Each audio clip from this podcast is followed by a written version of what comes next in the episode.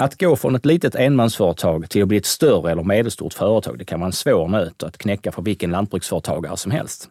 Eh, frågan är, hur blir jag bättre företagare och vilka risker ser vi i gröna näringar i framtiden? Välkomna till Mitt Lantbruk där vi idag ska prata lite om ekonomi och ekonomistyrning inom lantbruket. Jag heter Peter Birk Jensen och är lantbruksspecialist på Länsförsäkringar Skåne. Med mig har jag Sebastian Remvig från Hushållningssällskapet HIR Skåne och även med oss Karl Axel Andersson från Ludvig Company. Välkomna båda två! Tack så mycket. Tack. Eh, om vi börjar som sånt, eh, ja, som första fråga, så hur ser ni att alltså, lönsamheten i lantbruket har ändrats de sista fem åren och, och, och hur då? Om vi börjar med dig Karl-Axel. Ja, eh, vad ska man säga? Lönsamheten brukar jag alltid säga är en form av definitionsfråga. För den, eh, vi, vi pratar ofta om ordet lönsamhet, men för, löns, för olika företagare är olika lönsamhet bra och dåligt också. Men generellt sett eh, kan man väl säga som så att lönsamheten har väl ändå varit ganska så god på respektive produktionsgren, tycker väl i alla fall jag de senaste åren. Kanske att gris är den som sticker ut mest och varit mest positivt, i alla fall under 2020. Växtodling kanske har drabbats lite hårdare med några lägre priser som följd. Men 2020 till exempel var ett väldigt bra år. Eh, om vi tar 2021 är vi inte riktigt färdiga än, men eh, det är något sämre skördar men betydligt mycket bättre priser till insatsvaror som varit ändå ganska billiga att ta fram grödan med också. Så att, och tittar man sen på mjölkproduktionen har den varit ganska så stabil. Det är egentligen först nu också under 2021 de drabbas av då till exempel högre foderkostnader. Så att generellt ser det väl bra ut. Eh, jag vet att eh, äggbranschen har haft en del problem med prispress bland annat, så det är lite där man har haft mer problem kanske. Men generellt sett så får man ändå vara ganska nöjd tycker jag. Det har inte varit kanske några toppår för, förutom för gris, men det har ändå varit stabilt. Så kan jag väl uttrycka mig. Eh, alltså ägg är lite lustigt för där har, vi, har man ju läst att det inte saknas eh, ägg i Sverige som sådant. Men då är det importen som håller nere priserna från eh, import från Finland till exempel eller var vi nu får dem ifrån. Tyvärr, tyvärr ja. är det ju lite så. Och, eh, det blir den här prispressen också i och med att det är en ganska så sluten bransch också. En mycket mindre bransch än många andra och då blir det kanske lite mer slutet också. Det blir mer en prispress. Så att vem som är vinnare på det där i slutändan är egentligen ganska så svårt att säga. För det blir i alla fall ingen win-win effekt på det där. Nej. Och på egen ska vi också komma ihåg att eh, där har ju eh, danskarna lyckats med att få eh, sina ägg salmonellafria, vilket har gjort att vi har en eh, ny konkurrent på marknaden mm. i importen som får importera färska ägg. Annars har vi ju haft Finland och då Sverige som som har haft ett undantag i EU på att inte eh, importera färska ägg just på grund av att den svenska konsumenten är van att eh, kunna äta ägg råa utan att riskera salmonella. Då vågar jag alltså käka löskokt ägg i Danmark nu för tiden. Det var ju inte bra höll jag på att säga. Ja, det, man får väl säga grattis till dem, men det ja. är ju sämre för våra svenska äggproducenter helt klart. Alltså danskarna har alltid varit skickliga på att eh, hämta igen sig på eh, och, eh, att, att eh, komma in på marknader de varit utifrån. Eh, men visst, det är, är ju ett lantbrukstungt land, så de är, är ju skickliga på det. De, det verkar ju ändå som att de eh, ser fördelarna med god djurvälfärd och att eh, ta hand om djuren väl och ja. slippa ha sjukdomar. Just det. Alltså, eh, vi har egentligen kanske frågat, svarat på frågan om någon speciell inriktning som har gynnats eller missgynnats. Men om vi stannar vid insatsvarorna, är det någon, någon speciell av... För nu är insatsvarorna dyra, de kan inte påverka 2021 på det sättet så mycket för att eh, det är kanske först från och med sommaren det har börjat stiga riktigt så att man hade kanske fått grejerna i backen innan dess. Men är det någon speciell inriktning som kanske har gynnats eller missgynnats just på grund av insatsvarorna? Vad säger du Sebastian? Nej, men eh, där skulle jag ju framförallt säga att det är de som behöver köpa foder som, eh, som har det tufft. Och för dem mm. märks det ju redan i år. Eh, sen kommer ju växtodlingen behöva kämpa med att hitta optimala givor nästa år här och optimera insats, insatserna. Visst är det så. Och, och det är väl där det, det märks allra tydligast. Men det är klart, alltså dieselkostnaden när du ska köra hacken är inte att leka med längre. Den, den skämtar man inte bort Nej. med. Det gör man inte som så. Karl-Axel, eh, alltså, vad ser vi för risker i framtiden och alltså, vilka branscher i gröna näringarna tror du kommer att kunna påverkas i så fall? Har du någon, någon bra tes där eller någon, någon liten eh, fluktning in i framtiden? Alla, alla branscher i grön näring kommer att påverkas eh, mer eller mindre Sen är det väl lite också vad konsumenten vill ha för produkter. Eh, och tittar man just idag så går det väl mer och mer åt eh, vegetabiliskt protein och vegetabiliska produkter. Så jag tror att trädgårdsnäringen generellt i Sverige har en ganska så god framtid. Eh, om man får uttrycka sig vad gäller klimatet där också, så det här eventuellt då, eller det kommer då bli ett mildare klimat. Det kommer eventuellt gynna oss här också ännu mer. Men det behöver inte bara betyda fördelar för det kan vara nackdelar också i form av nya skadedjur. Och nya skadedjur behöver vi då bekämpa och i takt med då en politik där man egentligen vill ta bort alla växtskyddsmedel, eller jag ska inte säga alla, men begränsa det oerhört mycket i alla fall, kan det också bli en svår utmaning att knäcka. Och skulle det bli så farligt att det blir ett för stort insektstryck och så vidare och vi inte kan riktigt bekämpa det, då kan vi inte kan ha produktionen kvar och då får vi kanske då importera det. Och då är problemet egentligen inte löst, för då har vi bara flyttat det. Mm, vi har flyttat utanför landets gränser som ja, sådant. Så. Ja. Vad säger Sebastian? Ser du något hur man skulle kunna lösa ett sånt här problem med, med eh, dyrare insatsmedel och med eh, miljön som sådant? Eh, nej men dyrare insatsmedel handlar om att faktiskt följa upp sin ekonomi och se till att man har koll på sina kostnader. Mm. Eh, alltså är man mjölkproducent idag så, och inte har tittat över sina kraftfodergivor, då har man ju liksom inte riktigt gjort sitt jobb. Samma sak egentligen nu, nu på kvävesidan så gör det så liten eh, skördeskillnad. Det är mer en kvalitetsfråga. Så, mm. där kanske det inte spelar så stor roll. Va? Men tittar vi på, på förändrat klimat så precis som Karl-Axel sa, så det mest sannolika är att vi gynnas av ett förändrat ja. klimat. Men eh, om man ska titta på det andra så är det ju i så fall att vi får större väderextremer. Mm. Och då gäller det ju att se till att man har bra dräneringar, eh, kanske möjlighet till att bevattna om, om det är aktuellt. Eh, och att vara beredd så att säga när, när vädret slår om.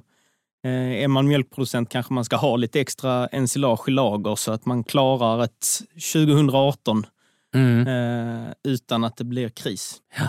Ehm, ja, det har ju varit mycket skriverier om, eh, om bevattningsdammar till exempel. Att eh, man behöver som lantbrukare egentligen se till så att man kan få ut vatten, både in och ut vatten vid rätt tid. Eh, och samla vatten på vinterhalvåret och kunna mm. vattna ut. Det är stor skillnad med alltså, pengaflöde mellan till exempel vara djurproducenter. Jag i min värld tycker att då kommer pengarna in lite löpande under året som sådant och växtodlare som kanske kommer vid ett mindre antal tillfällen. Om vi börjar med dig Sebastian, hur kan man styra för att överbrygga, överbrygga till exempel likviditetsdalar? Eh, men alltså den första punkten i det är att man eh, gör en likviditetsbudget. Att man, precis som du säger, att man vet om när kommer pengarna in och när har jag stora utgifter. Att man mm. planerar efter det. Att man pratar med banken att jo, men nu är det så att jag, jag ska lägga ut en halv miljon i insatser och jag får en miljon tillbaka om ett halvår, men, men jag måste överbrygga det och det vet ju bankerna mm. om. Men att man planerar det är att man vet vilka pengar det rör sig om. Och, och, även då att man inte bestämmer sig för att köpa en traktor när det råkar finnas pengar på kontot. För det gäller ju att veta om att de där pengarna ska räcka kanske ett år innan det är dags att få pengar nästa gång. Som Magnus Uggla sjöng, kung på stan eller vad det nu ja, var då, precis. dagen efter löningen. Vi behöver inte vara kung hos maskinhandlarna när det går bra. Nej, och, nej. Och just med tanke på det så tittade jag faktiskt lite grann över statistiken på sålda maskiner till, till växtodlingen.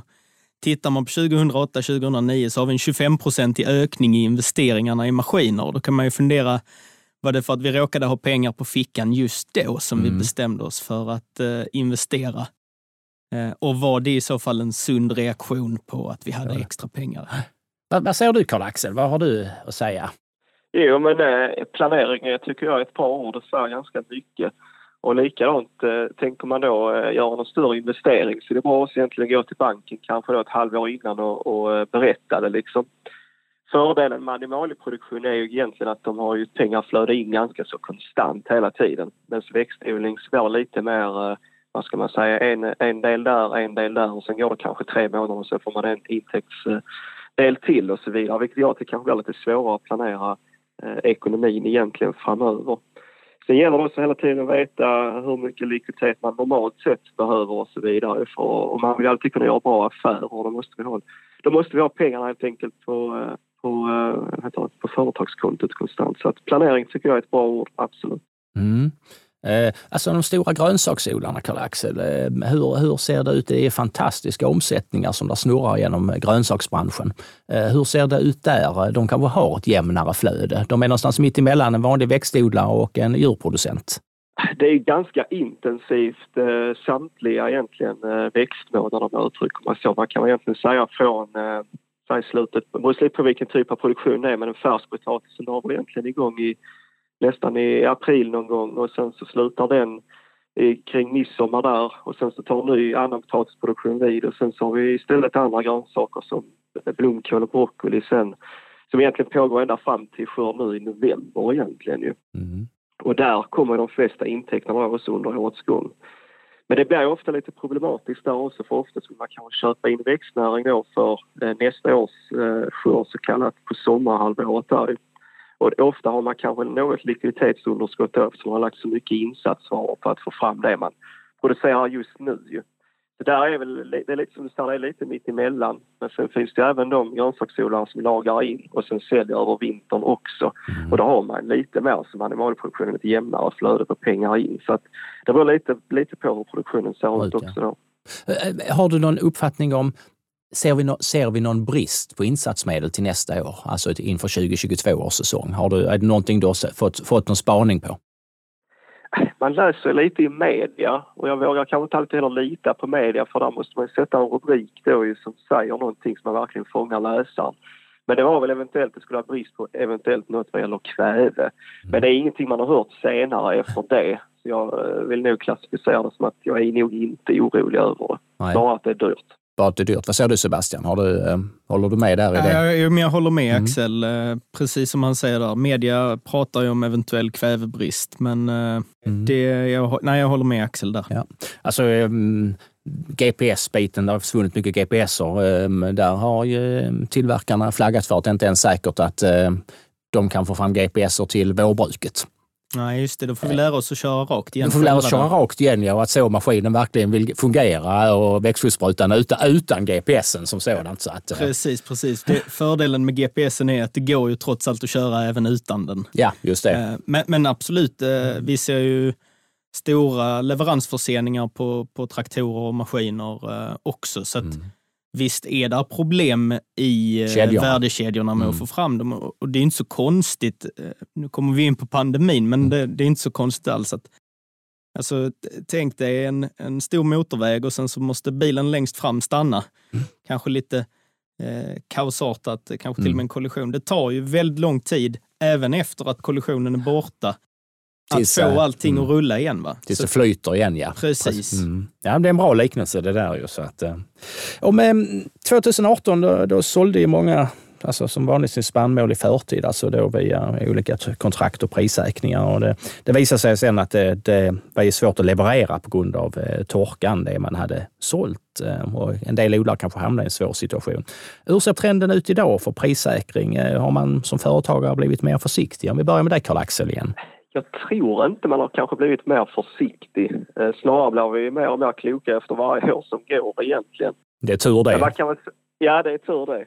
Och man kan väl säga som så att eh, då 2018 så man ut, alltså alltid när man alltså binder priset så utgår man ifrån att man ska äh, säkra sin äh, intäkt eller ska uttrycka man kan. Man vill givetvis också höja, vad heter det, få så högt pris som möjligt men i grund och botten handlar det egentligen om att säkra sina intäkter ju. Och eh, man pratar ju, man pratar väl fortfarande egentligen tycker jag generellt med de kunderna jag jobbar med något sådär samma strategi ändå.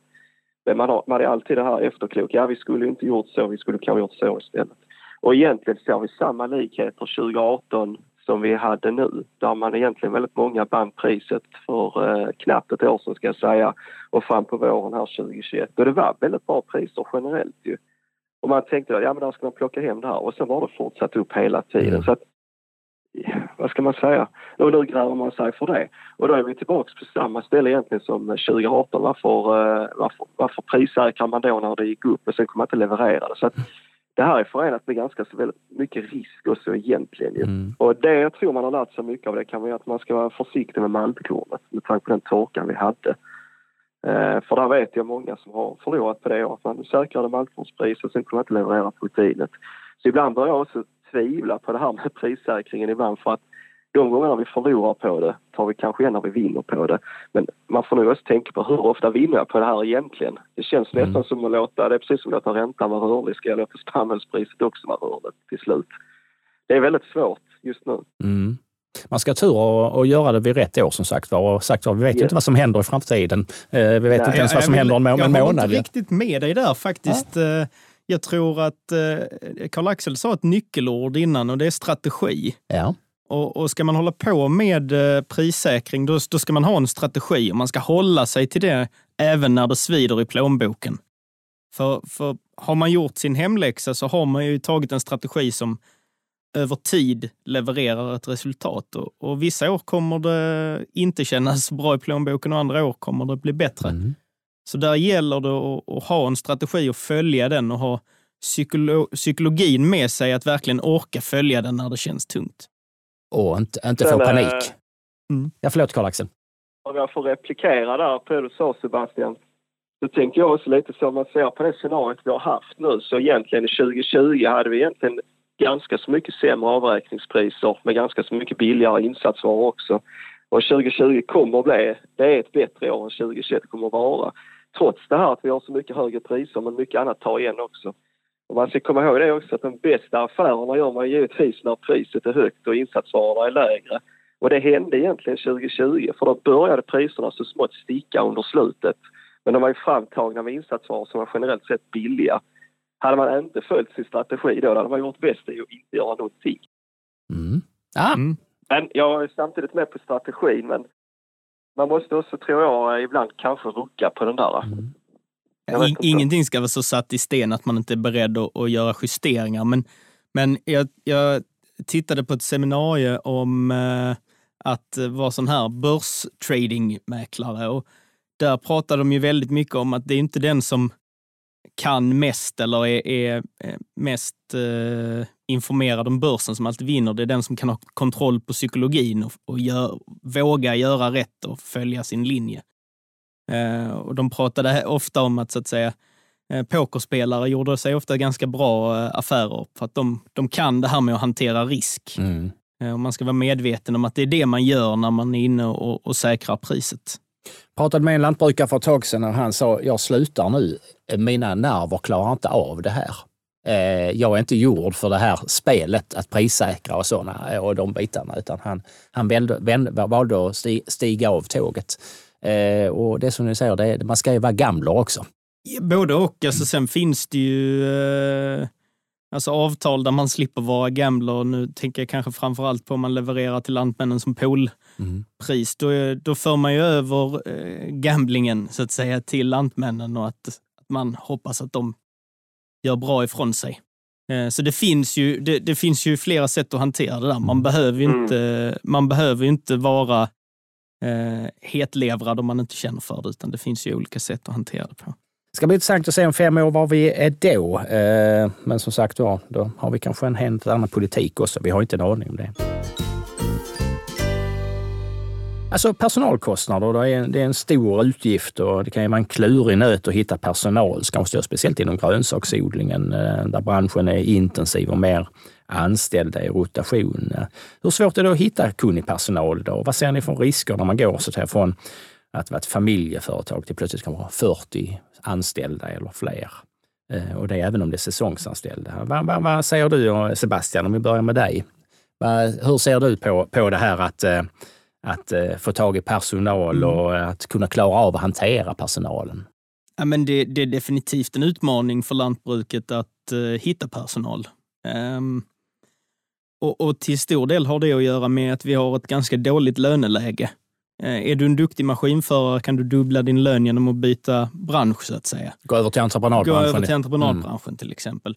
Och, och, och så där har vi ju ett jobb att göra med att se till att få upp lönsamheten per arbetad timme så vi har en löneförmåga för att hålla bra kompetens i branschen. Så det är ju den ena sidan. Eh, och, och sen har vi ju det andra med att vi tar in mycket utländsk arbetskraft som du sa, kanske framför allt inom eh, grönsaker och trädgård. Det kommer ju bli svårare och svårare. I, när jag var liten pratade vi om Polen, nu är Mm. det Ukraina och Ännu Var- längre österut? ännu längre österut. Va? Så att någonstans tar det ju liksom slut Mm. på att hitta folk. Så att där är, där är definitivt en utmaning. Och sen det andra du tog upp, det här med att gå från att vara ensamföretagare till att ha många anställda. Då måste man ju veta om att ens roll förändras ju. Det är kanske det allra viktigaste. Att är jag ensam, då handlar det om att jag ska producera. Har jag 40 stycken som jag ska leda, då handlar det om att få 40 stycken andra att producera, inte att jag själv ska vara den som producerar. Så där är ju en, en fundamentalt skifte i ens roll som företagsledare som jag tror många glömmer att uh, tänka på. Kanske ja. inte när man är 40, för då har man så mycket ledning att göra att man mm. missar. Men kanske framför allt i de här första, när man går från att vara själv till att ha två eller tre anställda. Att det är lika viktigt att få dem att producera som att producera själv. Ja, just det. Vad säger Karl-Axel? Eh, för eh, jag tänkte på det här med just att hitta folk, så är det som Sebastian säger där, att det är svårt. Det som är glädjande just nu tycker jag det är att ansökningar till naturbruksgymnasier ökar och har faktiskt också gjort några år. Vilket är kul och det är jättebra för branschen, det behövs folk. sen vad gäller det här med grönsaksgårdar, jag har själv jobbat på en sån, det var nästan faktiskt upp mot en 80 stycken. Och kontentan blir lite att man går från ett ägarlett företag till ägarstyrt. Så det gäller också att hitta nyckelpersoner i gruppen som man känner man kan lita på där och kan styra andra då också. Givetvis måste man också ha gemensam strategi om man ska gå till väga.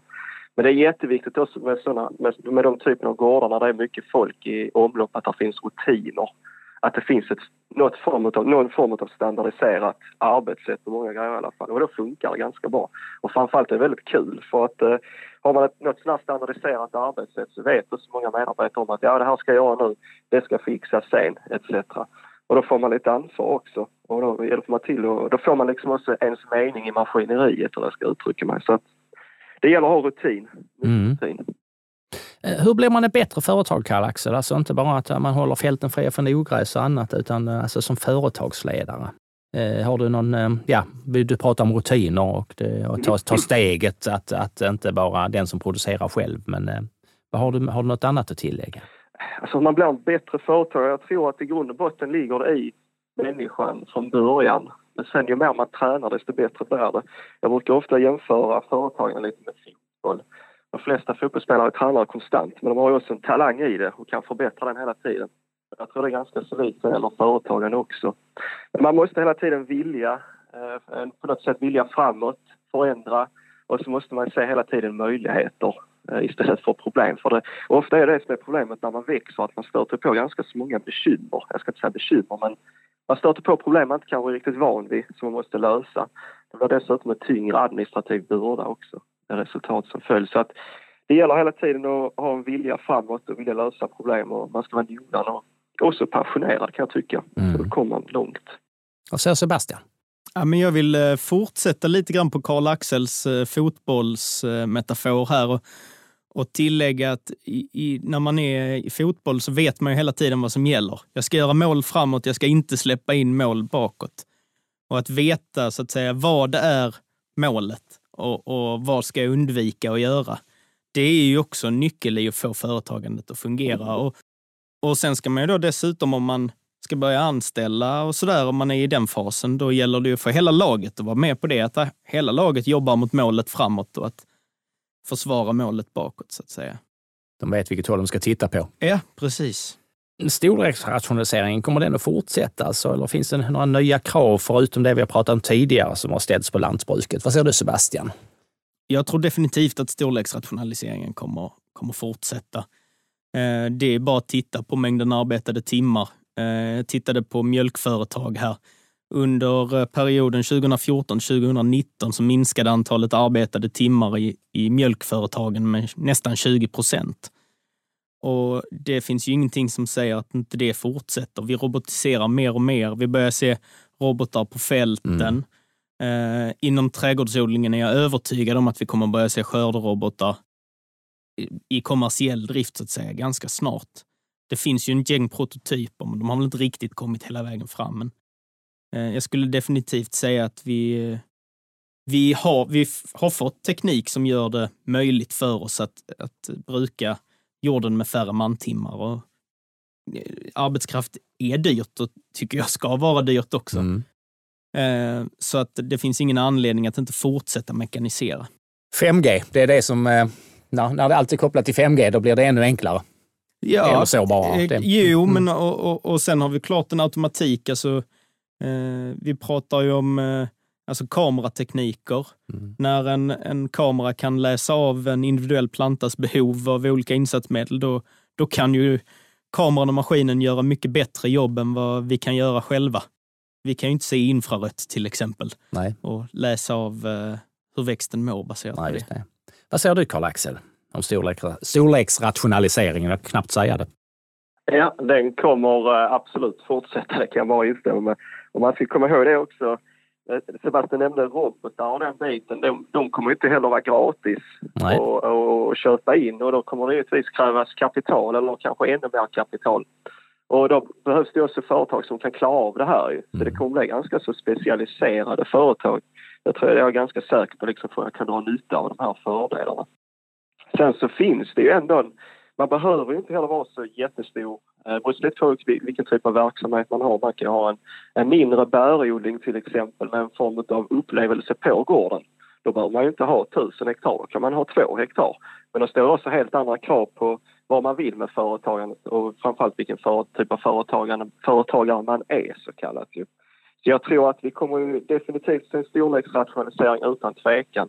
Men vi kommer nog också se fler nischer för kunderna är beredda att betala för det här istället för kanske betala så mycket för produkter är det mycket känslor man vill köpa idag. Kanske nästan köpa sig fri från för att till exempel vara miljömedveten etc. Så att det finns olika affärsmodeller här. Ja, eh, klimatfrågan om vi nu slutar där vi, eh, där, eller fortsätter där vi slutade precis. Eh, det är ju en av våra alltså, viktigaste frågor inom lantbruket. Eh, vad tror du, Karl-Axel, klimatförändringen kommer att innebära för framtida grödor? Ser du alltså, nya grönsaker eller grödor som kommer att tas in eller några som fasas ut? Har du, någon, någon har, har du greppat någonting där? Äh, inte riktigt än för att vara ärlig. Det som kanske då blir en fördel för oss, det vi kör redan idag, är att kanske växtsäsongen blir längre. Alternativt att vi, alltså egentligen då att vi kanske kan så, så eller plantera grönsakerna tidigare och egentligen kan vi också plocka in dem tidigare under årets gång. Det vill säga när det är torrare förhållanden så man slipper av ut på höstkanterna. Eh, det kan mycket möjligt vara att vi tar in en ny typ av grönsak också förutsatt att det finns efterfrågan. Och här gäller det också för konsumenten att den så fall ska vänja sig vid det. Men först och främst tror jag vi ska inrikta oss på att eh, försöka anpassa oss till ett nytt klimat i så fall. Och med det, med det vi har idag så kallat. Det mm. Vad säger Sebastian?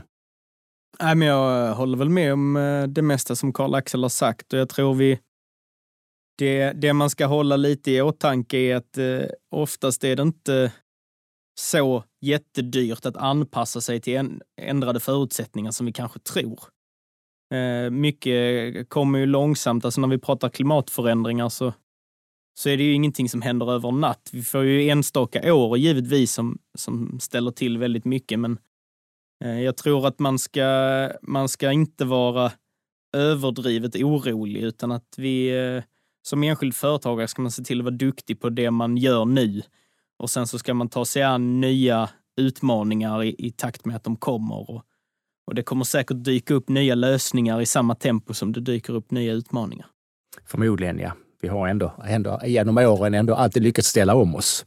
Karl-Axel, eh, vi var inne på coviden innan här. Eh, Eh, och det är svårt att inte prata om covid-pandemin. Har det, har du, tycker du att det har, den har alltså på något sätt ändrat ekonomistyrningen inom lantbruket eller hur pengaflödena går? Alltså jag tycker egentligen att covid-pandemin för lantbruket i sin helhet i Sverige har varit eh, positiv i den bemärkelsen, nu tänker jag så ekonomiskt givetvis. Mm. Eh, det har ju varit en rätt så bra skjuts. Dels så klassificeras det livsmedelsbranschen som samhällsviktig, om jag inte minns helt fel, i och det var förra sommaren eller tidigt i våras, 2020 pratade jag då, när den bröt ut. Mm. Så det har varit väldigt positivt egentligen. Och likt jag var inne på tidigare här också vad gäller grisköttet till exempel och nötköttet så har ju det svenska ökat eftersom man då har lagat mer mat hemma. Och där ska vi tacka konsumenten för den mm. delen så kallat. Så att generellt har egentligen covid-pandemin gynnat svenskt lantbruk kan jag tycka, om man säger så. Vad säger Sebastian? Nej, jag, jag, håller med om det Axel eh, har sagt. Jag skulle vilja, vilja lägga till också att eftersom väldigt många, eller man har varit begränsad i sitt resande, så det resande man har gjort har ju varit i Sverige och det betyder att man får se de vackra naturlandskap som lantbrukare skapar och, och det tror jag också har varit positivt för, synen på svenskt lantbruk. Att vi, eh, så att säga, de kanske om vi hårdrar det lite, de som bor i stan och inte ser så mycket fält, de har fått göra det. Eh, och förhoppningsvis sett någonting de tycker om och vill ha kvar. Och kanske hänger ihop då med att nischföretagen får en möjlighet i framtiden att sälja upplevelser som Karl-Axel var inne på. Absolut, och den analysen tror jag att Karl-Axel var helt rätt inne på. Och speciellt när det gäller de här högspecialiserade trädgårds och grönsaksföretagen. Mm. Där har vi ju jättemycket att, att göra där man kan blanda så att säga turism och eh, lantbruksföretagande. Skapa väldigt mycket synergier. Om vi ska runda av, eh, om vi skulle så att säga vilja ha tre goda råd till växande lantbruksföretag. Eh, vad säger du Karl-Axel? Vad är dina tre bästa råd till de här växande företagen? Man säger råd nummer ett är väl egentligen att finansiera företaget i tid. Eh, problemet när man växer ganska så mycket hela tiden är väl egentligen likviditeten. Och då, vad jag menar med att finansiera företaget i god tid är egentligen att man har god kontakt med banken och berättar sitt, eh, sitt mål just nu, kanske då inom en treårsperiod om man ska säga vart man vill hän. Det ska väl säga egentligen eh, en, i, det, i nummerföljd tycker jag det är ettan där, just att finansiera det i god tid. Sen så måste man också veta varför man växer. Man ska inte bara växa för att man ska växa, man måste också veta varför man gör det. Det måste finnas en mening, brukar ska vara ganska noga med. Det man gör just nu ska det finnas en mening med hela tiden när man går vidare. Och sen som nummer tre är också att se till så att man kan ta hand om sig själv för det händer så mycket i ens liv när man växer hela tiden. Och kommer vi in lite på det här just igen med ägarstyrt och ägarlätt. Så ska det bli hållbart för en socialt så måste man ta hand om sig själv också där och veta lite sina gränser. Klarar jag detta nu eller behöver jag hjälp med detta? Ska jag leda det vidare till någon annan som kan hjälpa mig? Eller ja, vice versa liksom. Man måste ta hand om sig själv också lite där. Det händer väldigt mycket i ens liv då. Vad säger du Sebastian? Det var ju kloka ord som kom här från Karl-Axel. Har du någonting att tillägga eller du, du, du är förstummad över insikten? Nej, alltså jag håller ju absolut med Karl-Axel. Eh, jag är väl lite mer kalkylnörd kanske än Karl-Axel. Så att jag eh, tänkte ju mycket på det här med att ska man växa så ska man börja med att vara lönsam och sen ska man växa i det. Det är väldigt, väldigt ovanligt att man växer sig ur dålig lönsamhet. Um, och sen så tycker jag också att man ska hålla koll på optimum så man inte överinvesterar i vissa områden och underinvesterar i andra. Utan att om man ska växa så får man ju se till att ha ett fungerande flöde i företaget. Eh, och sen, sen, har jag faktiskt lite grann eh, varit inne på de här mjuka värdena som Karl-Axel tog fram så, så bra. Att, eh, man ska ju hålla koll på var är man sårbar som företag. Är många lantbruksföretag så är ju, finns det en, en ledarperson som jobbar eh, kanske 3000 timmar om året och försvinner den personen så, så har man en jättelång väg tillbaka. Så att den sårbarheten måste man hitta bra lösningar på. Um, och, och, och, man ska även, lite grann som, som Karl-Axel var inne på, det tyckte jag var jättebra, så jag, jag lyfter det en gång till här. Va? Men att, eh, vad är målet med att växa? Varför växer jag? Eh, I vissa fall hade det kanske varit bättre att investera i en bevattning på befintlig areal än att köpa till ny areal. Eh, kanske att se till att växa smart att se till att man har rätt strategi när man växer också. För mer areal kanske betyder mer arbetskraft, men det kanske inte det man är ute efter. Man är kanske ute efter att få ut maximal med lönsamhet ur, ur sig själv, så att säga, som egenföretagare. Och då, då är det som sagt kanske bättre att satsa på någonting som ökar produktiviteten på det man redan har än att, än att utöka eh, arealen eller antalet platser. Det var allt för denna gången. Tack Sebastian och Karl-Axel för att ni ville medverka i det här avsnittet om ekonomistyrning inom lantbruket och tack för dig som har lyssnat. Eh, om du vill lyssna på tidigare avsnitt så gå in på www.lansforsakringar.se skane mitt lantbruk eller lyssna där poddar finns. Då är det bara att söka på mitt lantbruk så kommer de upp. På återhörande!